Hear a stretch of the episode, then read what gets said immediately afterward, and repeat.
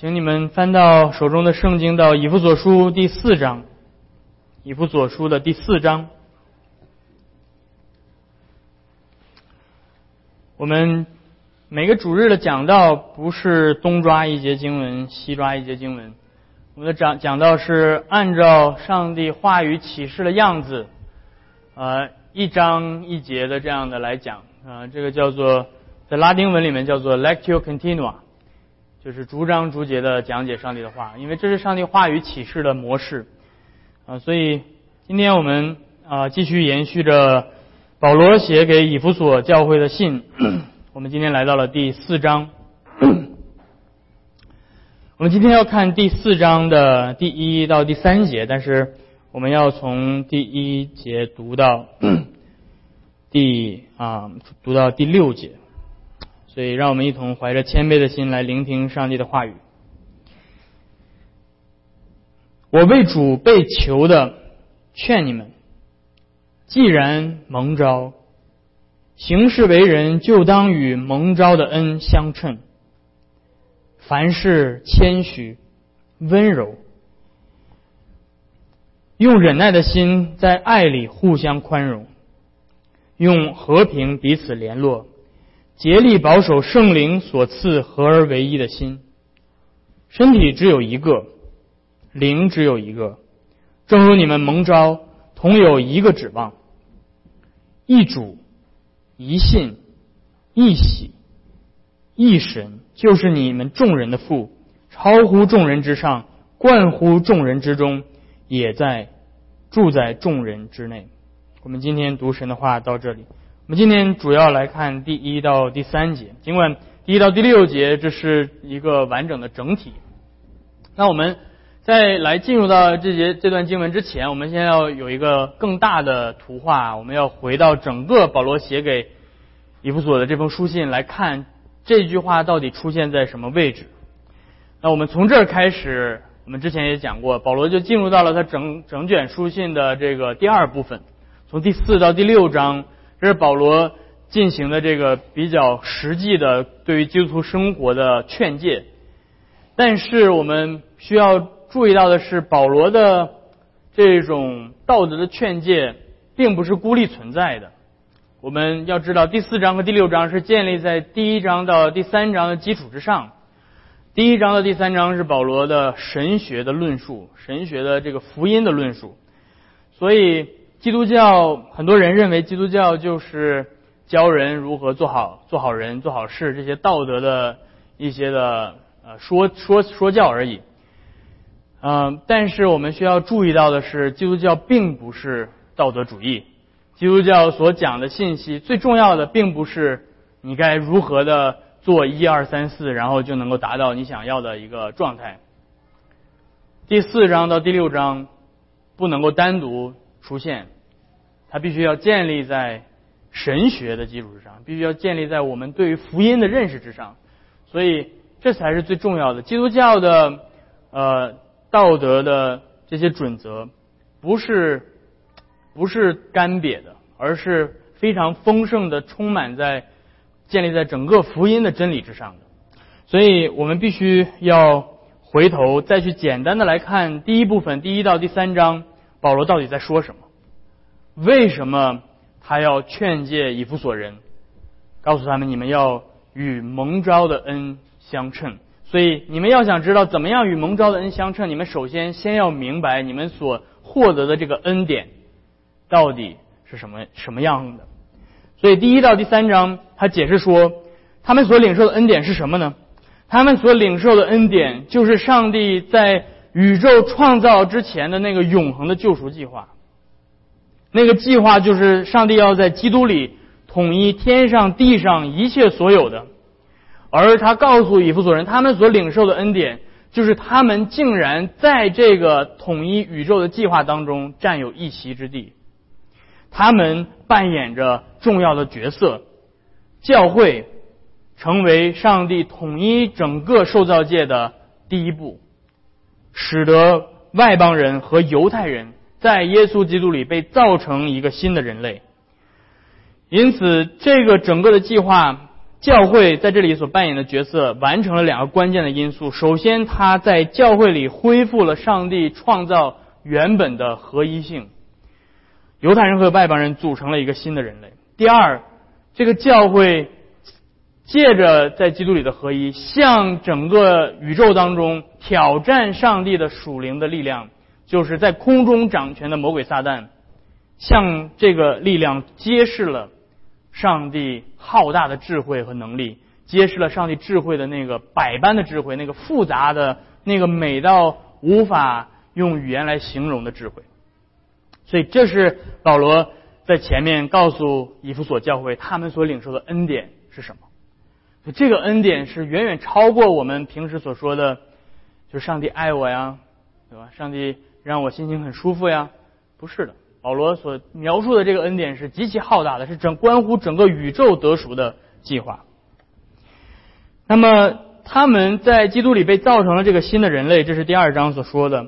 但是第二章二十一到二十二节那里面，保罗提提到说，他们是上帝的新人类，是上帝的新的圣殿。但是这个圣殿是在主里逐渐成长的，渐渐造成上帝的圣殿。因此。保罗的意思是说，这个圣殿的工程还没有完成，他们正在被建造成，因此他们并不是完完全的。因此，在这封信的后半部分，保罗以非常实际的方式向他的读者展现了他们该如何活出在基督里的新人类的生活，他们该如何活出作为上帝的圣殿合一的生活。啊，他们。这样生活才能够完成上帝的整个宇宙性的救赎计划所赋予给他们的角色和任务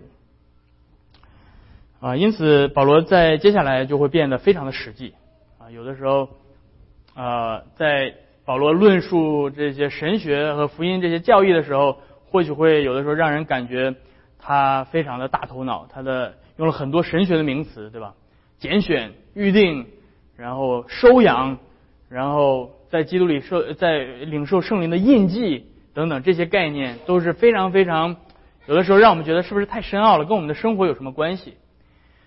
但是保罗接下来在第四到第六章就会变得非常的实际，而且有的时候实际到很露骨，实际到让你不敢听他说的这么实际的话。但是这两者是非常相关的。正是因为我们明白了福音的奥秘，明白了上帝那个拯救宇宙的那个古老的计划，明白了我们在这个计划里面的身份和尊贵的地位，我们就可以非常诚实的、非常呃毫无保留的去面对我们的罪，并且能够接受使徒的劝解。那么今天我们要看的这呃第四章的前三节是保罗。对以弗所人的劝诫，他劝诫教会说：“我们既然蒙召成为上帝在基督里合一的新人类，那么我们就应当与蒙召的恩相称，坚守在圣灵里已经赐给我们的合一。”所以第一到第三节提到了保罗提到说：“你们要有合一的这个命令。”然后接下来第四到第六节是合一的神学基础。所以保罗提到了很多一，对吧？那么我们下一周要讲。保罗提到了七个一，在这第四到第六节，所以是完美的一。但是首先我们要今天要来看着，嗯，与蒙召的恩相称的这样的命令。为了了解这个如何与蒙召的恩相称，我们首先要了解基督徒所领受的呼召到底是什么，这是第一点，基督徒要领受的呼召。然后我们要来看这这个如何与蒙召的恩相称，这里面保罗提到了三个要点，所以我们后面再一起看。首先我们来看。基督徒的呼召，第一节保罗说：“我要我这个为主被囚的，劝你们，你们既然蒙召行事为人，就当与蒙召的恩相称。”保罗在这里面的劝诫并不是律法式的，而是福音式的。他并不是说你们先要行事为人达到一个标准，你们必须努力做到一个样子，才能够得到上帝的恩典。他说：“你们既然已经得到上帝的恩典。”那么你们就要活出与这个恩典相称的生活。保罗的话是表明，所有的信徒都领受了上帝的呼召。今天有的时候我们当提到呼召的时候，你会想到什么？你会想到，往往我们一提到呼召的时候，往往想到的都是，那么就是在教会里面的一些具体的工作，例如当牧师啊、当长老啊、当执事啊，这是我们会称之为教上帝的呼召。或者有的时候我们会用呼召这个词指向我们在社会当中参与的工作。上帝给我们的呼召是做一个律师，或者上帝给我的呼召是做一个工程师，这是指到我们在职业上的呼召。或许有的时候我们会想到说，上帝给我们的呼召是做一名父亲，做一名母亲，做一个儿子，做一个女儿，这是上帝给我们在家庭当中的呼召。所以当我们提到呼召这个词的时候，我们啊有很多不同的层次，对吧？在不同的生活的领域里，上帝都给我们不同呼召的角色。但是在这里面，保罗所说的这个呼召，你们既然蒙召，他所说的是基督徒在福音里所领受的一样同样的呼召，是这个是一个普世的呼召。这是我们常常忽略的，就是我们常常关注那些好像我们似乎能分辨出来与别人不同的护照，但是这个护照是比其他的护照更重要的，虽然它有的时候叫普遍的护照。那这个护照到底是什么呢？保罗在前面提到了基督徒的护照，他在前面祈求上帝照明这些信徒的眼睛，让他们知道第一节第一第一章的第十八节，让他们知道上帝恩典的呼召有何等的指望。这个呼召就是上帝已经借着那个使耶稣基督死里复活并且升天的那个圣灵的大能，使这些信徒与基督一同复活。冲破空中掌权者的统治，在高天之上与基督联合，并且与他一同坐在天上，进入到末世新创造的国度当中。所以，这些信徒，以弗所的信徒，包括我们今天弟兄姐妹们，你们在座的所有的人，你们今天都领受了这个呼召。这个呼召就是你们已如今已经成为上帝新创造国度里的子民，你们今天已经成为上帝的新的人类。如果说，在亚当里，整个人类都堕落了。那么耶稣基督是幕后的亚当，所以在耶稣基督里，你们成为了一个新的人类的族群。你们是上帝使天上地上一切在基督里合一的整个计划当中的一份子。而这个宇宙性的救赎计划的起点，就是新约的教会。所以你们作为整个宇宙救赎计划的第一步。这是你们的呼召，你们的身份，因此你们借着圣灵的大能重生，借着洗礼加入到教会，并且呃被建造成为 上帝幕后的圣殿。基督已经把你们中间隔断的墙拆毁，使你们与上帝和好，也使你们彼此和好。因此，这个是你们在基督里所领受的非常荣耀的尊贵的呼召，借着你们在教会里的合一。上帝彰显了像魔鬼撒旦，像那个统治这个世界的属灵的权、属灵的力量，彰显了他的智慧。上帝可以对撒旦说：“你看，这就是我的义仆，这教会就是我的儿子耶稣基督所拯救的，他胜过了你的智慧。”因此，基督徒们，你们在基督里领受了一个非常非常尊贵的呼召，这个呼召远远超过其他。我们在世上的这些职业、这些工作的护照，这个护照甚至超过了在教会里面服侍的护照。因为就算你没有领受在世上的这种工作啊，比如说你说我我就特别认为我的护照是当个律师，但是我就是没考一下律师执照，对吧？那就证明可能上帝并没有呼召你去做一名律师。但是你没有获得这个护照是 OK 的，是没有问题的。你可以可能上帝呼召你去做一名医生。或者上帝呼召你去做因为其他的职业，比如你特别想要孩子，但是上帝一直没有给你孩子，你非常想要获得做父母的这个护照，但是或许上帝没有给你这个护照，这也是 OK 的，你可以在其他的地方来来实现啊你的你的其他的理想，对吧？但是作为基督徒，我们唯一不能够缺失的护照就是这个护照。就是作为上帝的新创造的护照，做上属神的百姓的护照。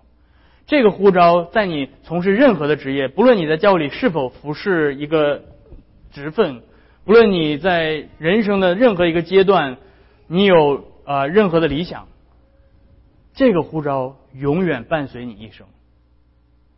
这个护照从来没有改变，因此重视这个护照，把这个护照当做是你身份的最重要的一点。所以我们首先要来明确的一点呢，就是在基督里，所有的信徒，不论你是犹太人、外邦人，不论你是自主的为奴的，不论你是男是女，你都领受了这个呼召。那么这个呼召就是在基督里做真正合一的新创造、新人类、新的圣殿。所以保罗接下来说：“你们既然蒙了这个呼召，你们行事为人就当与所蒙的呃恩召相称。那么我们如何在生活当中彰显你是属于上帝的新创造？你如何在生活当中彰显今天你是那个上帝可以指着你夸口的那个新创造？”如何荣耀这个身份呢？保罗在这里面给了，在这三节里面给了三个非常实际的劝勉。首先，第一，他说，第二节的前半半前半段，这里面和合本的翻译有一些问题。呃，他呃，首先第一就是凡事谦虚温柔，到此为止啊。凡事谦虚温温柔。第二点是用忍耐的心在爱中彼此包容，用忍耐的心在爱中彼此包容。最后。保罗说：“要用和平彼此联络，竭力保守圣灵所赐的合一的心。”所以，我们接下来要仔细来看这三个部分。首先，我们注意到的是，当保罗谈到基督徒生活的时候，你注意到保罗首先没有一上来就给你罗列一大堆的行动清单，对吧？保罗没有一上来跟你说：“你们现在现在我要谈基督徒生活了。”所以，首先，第一，你要做这个，做这个；第二，你要不做这个，不做这个；第三，你要不做这个，不做这个，对吧？保罗没有这样说。保罗上来一下子谈到基督徒生活的时候，保罗没有把我们当做是这个，没有给我们一堆律法的规条。保罗提到的是基督徒的品质。你要注意，保罗提到的是基督徒的品质，有的时候叫做美德。所以你看到他提到的谦虚。谦虚怎么做出来？你应该应该怎么做是谦虚？没有一个固定的样子。保罗说温柔，怎么怎么具体的做一二三是温柔？没有一个具体的样子。保罗说忍耐，保罗说爱，保罗说和平。看，保罗用了五个没有任何行动方向的词。这五个全都是在描述基督的基督徒的品质、内在的生命。所以保罗关注的，当他讲到你们行事为人要与蒙召的恩相似的时候，他想到的不是说，好吧，现在你就按照这个做，这些外在的表现表现出来就好了。不是的，保罗非常关注的是你内在的生命的更新，而且你要注意到，这是很很很困难的一件事情，对吧？因为我们今天有的时候生活遇到了困难，比如说我们婚姻。遇到了危机，我们的呃工作遇到了危机，我们的呃这个其他的人际关系当中遇到了危机，我们往往想到的是什么？我们往往想到的是，赶紧去找人告诉我我应该怎么做，告诉我我应该怎么做，给我一个一二三四，让我们能够马上解决我现在的问题。这是我们通常会比较倾向于的方式，对不对？今天，呃，我的我的婚姻出现问题了，我一定要找一个婚姻辅导，告诉我，你不要告诉我那些大道理，对不对？不要跟我说这个你们要彼此相爱，不要跟我说这些大道理，你就告诉我应该怎么做，一二三，然后我周一回去我就可以先做一，然后看看有没有效果，结果那些告诉你一二三的回去做都没有效果，或者那些效果只是表面上的，为什么？因为我们太多的关注于外在的表现，而忽略了我们自己内在的品质。而培养品质，弟兄姐妹们是最漫长的事情。培养品质是最漫长的事情。培养品质需要耐心，需要花时间，不是速成的。但是，当我们靠着圣灵的大能，在我们的生命中培养出来这些品质和美德的时候，我们就会发现。不论我们面对什么样的患难，这种苦难的类型可能不一样，可能今天是婚姻出了问题，可能明天是工作上出了问题，可能后天是身体上出了问题。不论你面对任何的挑战的时候，当你的品质被培养出来，你都可以游刃有余的去面对，你都不需要去嗯焦虑或者去像无头苍蝇一样去寻找一二三四。所以今天让我们去好好思想保罗所提到的这些品质。首先，保罗提到了谦虚和温柔这两个品质，呼应着保罗在前面第三章第十六到十七节所为以弗所人献的祷告。他说：“求上帝在那里。”他说：“求上帝使他们内在的人刚强。内在的人刚强起来是什么样的表现？有的时候我们对刚强的形象，好像那种阳刚男子气概那种感觉，是不是满口脏话，然后对吧？谁也不怕那种，嗯。”但是保罗说，内在的人刚强起来的表现是谦虚和温柔。这到底是什么样的？谦虚这个词，呃，有的时候翻译成中文有点变味儿了，对吧？谦虚这个词原来指的是身份的卑微、低贱，这是谦虚这个词的意思，就身份的卑微。而温柔这个词所指的是不强调自己的重要性。换句话说，谦虚和温柔所指的这种品质，是不以自我为中心，不是什么事情都都是只是所有的世界所有的人都必须得服侍我，所有的人都得满足我的要求，这是不强调自己重要性的品质。而你要注意到，这两个词在保罗所生活的时代，在古罗马第一世纪的古罗马是贬义词，这两个品质是贬义词。古罗马人所崇尚的美德是高贵的，是尊荣的那种美德啊。所以，当罗马人说你是谦虚温柔，对吧？我们今天把这个词翻译的比较听起来比较好。当古罗马人说你是卑贱的，那指的是他很瞧不起你的。所以，你把谦虚换成卑贱啊。所以，呃，在尼禄皇帝死了之后，也就是在保罗刚刚被杀不久。尼禄皇帝也死了，尼尼禄皇帝死了之后，就有一段时间，就是罗马的政局非常的混乱。呃，曾曾经一一年之内有好多皇帝纷纷上台，其中有一个皇帝只做了呃大概不到几个月的时间。这个皇帝叫加尔巴，他原来是罗马的一个将军。当他上台的时候，这个人出身很平凡，他只是一个普通的人。他们所以罗马的这些人人民都很看不起他。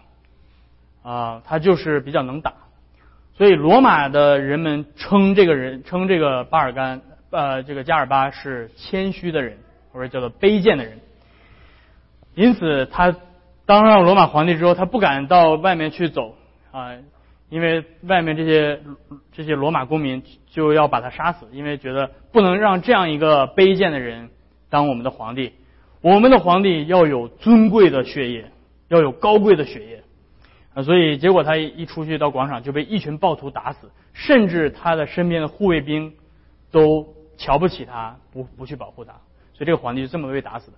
所以谦虚温柔，你要知道，对于第一世纪的人来听是多么的刺耳。对第一世纪的人来说，这是卑贱，这是一种很很很很低的、很低等的这样的一个一个状态。但是这个。词却被基督徒当作是美德，为什么？为什么基督作为基督徒，作为上帝的新创造，难道我们不应该有这种世上的尊贵的身份吗？基督是万王之王，万主之主，我们是他国度的子民，难道我们不应该趾高气扬的吗？难道我们不应该在这个世上，我拍拍胸脯说，我们才是最强大的吗？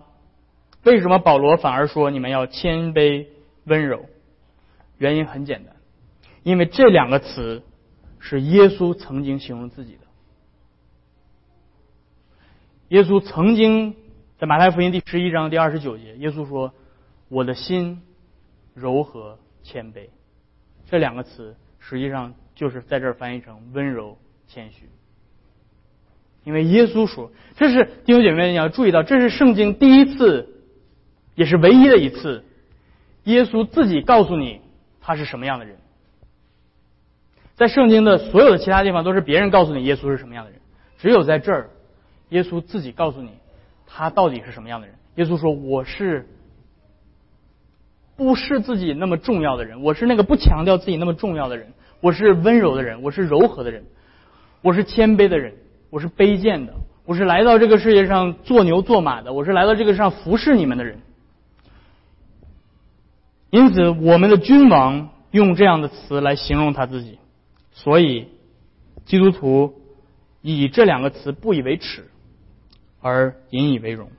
正是这位自己谦虚温柔的这位君王，他不关注自己的头衔、自己的称号，他不关注别人对自己是什么看法，他不重视自己在世人眼里是不是有荣耀。他所关注的是父的旨意，他所在乎的是他要从高天之上，从他的宝座上走下来。将士为人，披戴血肉之身。这位荣耀的君王，他愿意为罪人舍己，死在十字架上。他愿意忍受世人的羞辱、嘲弄。彼得说：“他被骂没有还口。”这就是谦卑和温柔的人的体现。当他被人误解，当他被人凌辱的时候，他可以坦然处之。他被诬告，没有为自己伸冤。正是因为耶稣在十字架上极度的谦虚和温柔，才带来了我们的拯救和高升。耶稣用他十字架上的谦虚，成就了这世上统治者靠着自己的高傲和狂妄所无法成就的尊荣。这世界的统治者都是要用强权去压制你们，让你们臣服，让你们向他下拜。但是只有耶稣是为你舍掉他自己，甘愿的，所以上帝使他高升。使天上地上所有的都伏在他的脚下。所以保罗说：“你们既然蒙召与基督联合，就应该与他的谦虚和温柔联合。内在的人刚强起来，就是让这位谦虚温柔的基督住在你们里面。不要去贪图虚浮的荣耀，不要去看自己过于当看的。这对于教会的合一极其的重要，因为骄傲是所有的人，所有的人。”都需要经历的试炼，是吧？今天有一个人说：“我从来不骄傲，对吧？”那是你是最骄傲的，对吧？因为所有的人都是这样，因为我们在亚当里，而我们看到在以弗所教会里面更是这样。犹太的信徒会特别瞧不起外邦人的信徒，他们会因为自己是受割礼的而低看外邦人。我们今天在教会里面也是一样，我们会可能我们不会拿割礼来显摆，对吧？但是我们会用很多其他的东西。我们在社会上的地位，你是做什么工作的呀？对不对？你哦，一个企业高管，哇，了不起了不起，是吧？大学教授，哇，鼓掌鼓掌。什么送外卖的？哎，我们常常会用这些标签去在教会里面去衡量别人，用财富的用财富来划分教会里的人。还记得哥林多教会，富人只跟富人一起吃，穷人只跟穷人一起吃。我们可能会用种族、用肤色、用语言。让我非常惊讶的呃一件事情就是，呃，这也是我刚刚才了解到的，呃，我的呃呃我的一个教授，他的母亲住在呃美国的南部哈，他说他小的时候去美国南部的教会里面，改革宗的教会啊，很好的教会，去他教会里面去吃呃去这个吃呃吃饭，在教会里的午餐当中，白人是坐在大堂里的，黑人是坐在二楼的。他还活着，他小的时候，所以不要觉得说这个，我们我们今天会觉得作为华人，可能我们不会太多参与这种呃美国的种族的这些，但是我们或多或少也经历。但是我们会想到人人类到底是有是有多么的歇斯底里，一定要找到一些东西去把去把另外一些人踩到自己脚底下。但是我们难道不也是经常这样做吗？在在华人教会里有什么老移民看不起新移民，对不对？老移民对吧，在一起，新移民在一块儿，参与服饰的看不起没有参与服饰的。我们甚至会把很多令人看起来可笑的东西当做是我们的谈资。但是下一次，当你的心开始倾向于这样的自高自大的时候，记得你在天上的君王。他说他是谦虚温柔的，他也呼召你效法他的样式，把你的心仰望在他的身上，提醒自己。那么这是保罗所说的第一点。第二点是他说你要用忍耐的心在爱中彼此包容。接下来保罗劝诫说，忍耐和爱，这对应的是第三章的第十八到十九节。保罗在那里面祷告说，他祈求上帝使他们明白基督长阔高深的爱。这里面保罗劝诫以弗所教会的信徒要彼此包容，并不是空穴来风。他前面已经影射了当时在教会里最大的矛盾。使徒时代的教会最面对最大的挑战就是犹太和外邦信徒之间的不和，这种冤仇由来已久。他们从文化、经济、语言、生活习惯、饮食、礼仪、教育、政治各个方面来讲都有非常多的不同，甚至是冲突。但是保罗说：“你们现在已经归信基督了，你们现在都归在同一个教会里。那么你可想而知，在这个教会里面会有多少的麻烦。今天我们这个教会增长运动讲的说要要做这个 homogeneous church，什么意思？homogeneous church 就是指的教会都是单一的元素，就是为了避免这种麻烦，对吧？不要都是把呃什么叫 homogeneous church？就是你要想增长你的教会，就是让你的教会的人口的。”按照人口学的分类来讲，越来越单一。就是，假如说你要做一个呃增长快速的教会，你就让你的教会里面全部都是一样的人，比如说白人住在 Orange County，收收入在多少多少，然后这要不就是家家里面都没有孩子的，对吧？就把这样的人都聚在一起，这样同样类型的，要么就是你就去找这种啊。比如说，全部都是受过高等教育的，他们在一起，这教会增长很快。但是你，但是这个是人的智慧哈，这是我在讲的是，我在贬，我不是在，我是在夸耀这种方法，我是在说，这是今天有的人靠着自己的智慧想出来的方法，就是你不是在教会里面这样互相有很多麻烦吗？那我们就把你们都单独摘出来。但是保罗从来没有这样说过，保罗从来没有说过要用你们自己用人口分类学的方法把这间教这间教会。都是有钱人的教会，这些教会全部都是啊，这个单亲的家庭的教会，这些教会全部都是呃年轻家长的教会，对吧？没有。保罗承认，因为你们不同，所以你们会有矛盾，但是保罗的解决方法非常简单，保罗直接说，你们要彼此包容，你们要彼此包容。如果我们都一样，包容什么？如果我们人生的经历都差不多，对吧？收入都差不多，生活状生活的这种阶段都差不多，我包容你干嘛？那保罗接下来告诉我们，包容到底是什么样的？在哥罗西书第三章平行的地方，他说：如果这个人跟另外一个人有怨言，总要彼此包容，彼此饶恕。主怎样饶恕了你们，你们也要怎样饶恕他人。所以彼此包容的意思就是彼此饶恕，彼此赦免。所以，包容的意思不是克制克制住自己的情绪不爆发出来，然后用距离和冷漠来维持表面的没有冲突的现状而已。这不是保罗说的包容，这不是圣经所说的包容。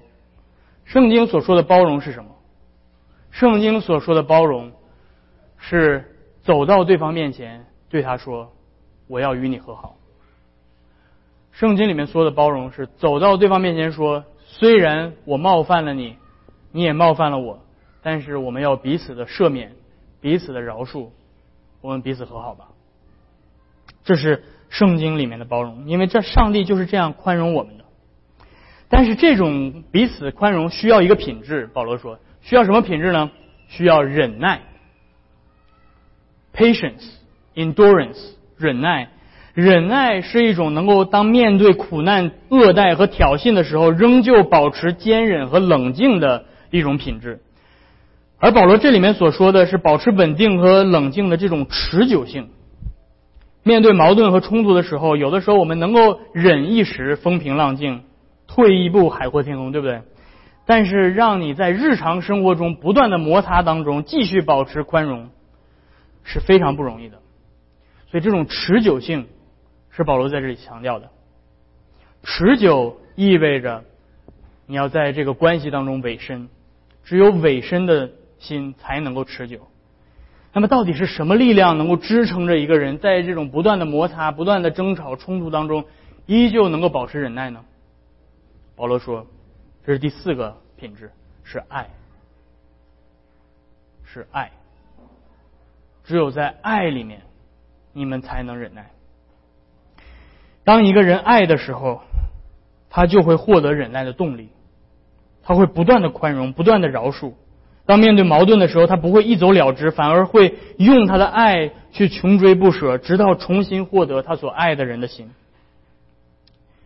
提姆·凯勒说：“他说，圣经衡量爱，首先不是看你想要得到多少，而是看你想要付出多少。你愿意为这个人付出多少？这个是你的爱的衡量的标准。你愿意为他放弃多少你的自由？这是爱的表现。”这种委身的、忍耐的、宽恕的爱，与前面所说的谦虚温柔是不可分割的。因为只有一颗谦虚温柔的心，才会这样去爱。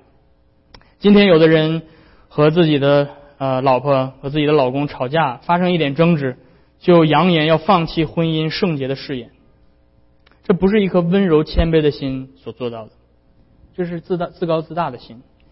因为这种自大使他无法委身自己的婚姻。没有委身的爱就没有宽恕，因为他只期待对方去满足他自己的要求，而从来没有真正的把自己奉献给委身给对方。类似的情况在教会里也会出现，有的人来到一间教会里来，与其他的人稍一言不合，就会对某些事情产生不满，转身就离开，放弃了他入会时的誓言。他觉得这间教会配不上他，因为他没有用真正的委身的爱。来委身在一间教会里，他只要这间教会的人来满足他，但是他不肯为其他人付出他自己。因此，我们需要回到基督那个长阔高深的爱当中，才能够汲取力量。因为上帝在基督里向我们彰显的就是这种委身、忍耐、宽恕的爱。他用这个爱呼召我们，委身于我们。他说：“我要做你的神。”上帝不只是说你要做我的百姓，上帝说：“我要做你的神。”上帝把他自己委身给我们，他说：“我是你的，你也是我的。”因此，他甘愿忍耐我们不断的抵挡他、得罪他、藐视他，他依旧忍耐宽恕我们，用他长阔高深的爱对我们穷追不舍，直到他的爱俘获我们，使我们在基督里与他和好。因此，我们既然在基督里与上帝和好，我们就知道如何用基督的爱去与彼此和好。我们不需要钻研一些新的。研究方法来表明怎么建立更好的关系，因为你们已经在基督里领受了上帝的赦免，你们就知道怎么样赦免别人。主怎样饶恕了你们，你们也照样彼此饶恕。问题说，问题是，你是不是肯这样做？恢复关系从来没有诀窍的，恢复关系最重要的是你肯不肯。你说太难了，我很难开口，我很难跟那个我一见到他，我心里头就有这种情绪。没错，圣经从来没有说至死救人是件容易的事情。但是你是否为此而找借口？你是否愿意委身去爱？你需要的不是一个更完美的配偶。你不是说有的人说啊，我只要换一个老婆啊，我就会爱了。你不会。如果你不会爱你现在的老婆。你换十个老婆，你也不会去爱。有的人说我换一间教会，我就能委身了，不会的。你现在如果没有委身，你换一百间教会，你同样学不会委身。你说我换一个世界，我什么都换了，对吧？我把整个宇宙都换了，对吧？但是你唯独不想换的就是你自己。所以现在，今天就在这个地方，面对你现在所处的关系，就是这个人。现在做出你的决定，去委身，去爱，去赦免，去彼此饶恕。你们发现，当保罗讲到实际操作的时候，保罗讲的更多，对不对？听的都听烦了，对吧？还是讲前一到三章比较好一点。啊，到了第四章开始就慢下来了，因为每一个事情都对我们的生活有着非常非常重要的应用。现在我们已经讲了，保罗讲了五个品质，我们讲了谦虚、温柔。忍耐、爱，最后我们要讲和平。保罗这句话他说：“用你们要用和平彼此联络。”这句话直接翻译，我觉得更形象。这样说：用和平的锁链把我们大家缠在一起，竭力保守圣灵所赐给你们的合一。竭力这个词翻译的很形象，因为保罗告诉我们，去维护圣灵所赐的合一，不是动动嘴皮子就完了。竭力是你需要撸起袖子，你需要汗流浃背的，你需要咬紧牙关的去竭力的维持。你以为教会合一很容易吗？教会合一很难。所以我们必须要竭力，是因为要破坏那个合一的黑暗的属灵的力量非常的强大。那个在空中掌权的魔鬼，不断的要在教会里制造纷争、仇恨，要把基督已经拆毁的隔断的墙再次的建起来，就像他起初在伊甸园里面对亚当和夏娃所做的一样。但是我们需要竭力的另外一个原因，是因为我们自己非常的软弱，我们自己的自意和骄傲，使我们常常陷入到矛盾和纷争当中。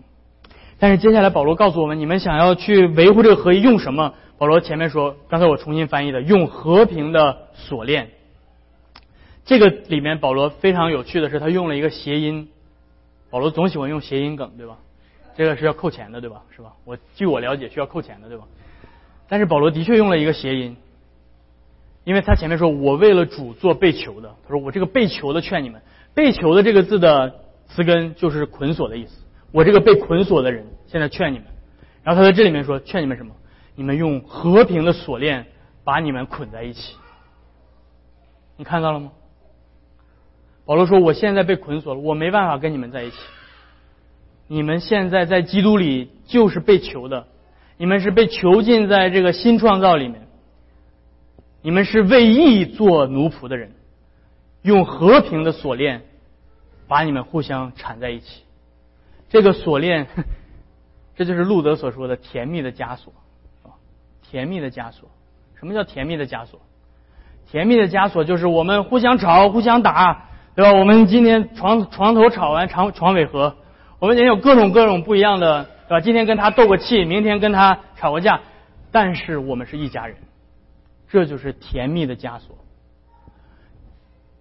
就算我们是这样，但是我也不会抛抛抛弃你。就算是这样，在你遇到困难的时候，我是第一个冲上来帮你的。这就是保罗所说的和平的枷锁。保罗没有天真的认为说以后你们就都没有没有不会有任何的争吵了。保罗说你们还会，但是记住，在基督里你们是一家人，你们要委身于彼此，不要动不动就扬言要离开，对吧？今天很多人喜欢用这个。不要这样做嘛，对吧？干嘛互相威胁？为什么要用威胁的方式？你能换得什么？去赦免，去包容。保罗在这短短的几节里面提醒我们：既然我们呼召成为在基督里合一的新人类，我们就当与蒙召的恩彼此相称。今天在新约的教会里，整个宇宙都在基督里开始统一起来，而你们弟兄姐妹们，你们就是基督统一这宇宙的第一步。因此，用你们谦虚温柔的心彼此对待，用恒久忍耐的爱彼此包容，用和平的锁链紧紧的把彼此缠裹在一起，奋力的去爱你们身边的人吧，让魔鬼见识一下上帝在新约的教会里所彰显的智慧是何等的伟大。阿门。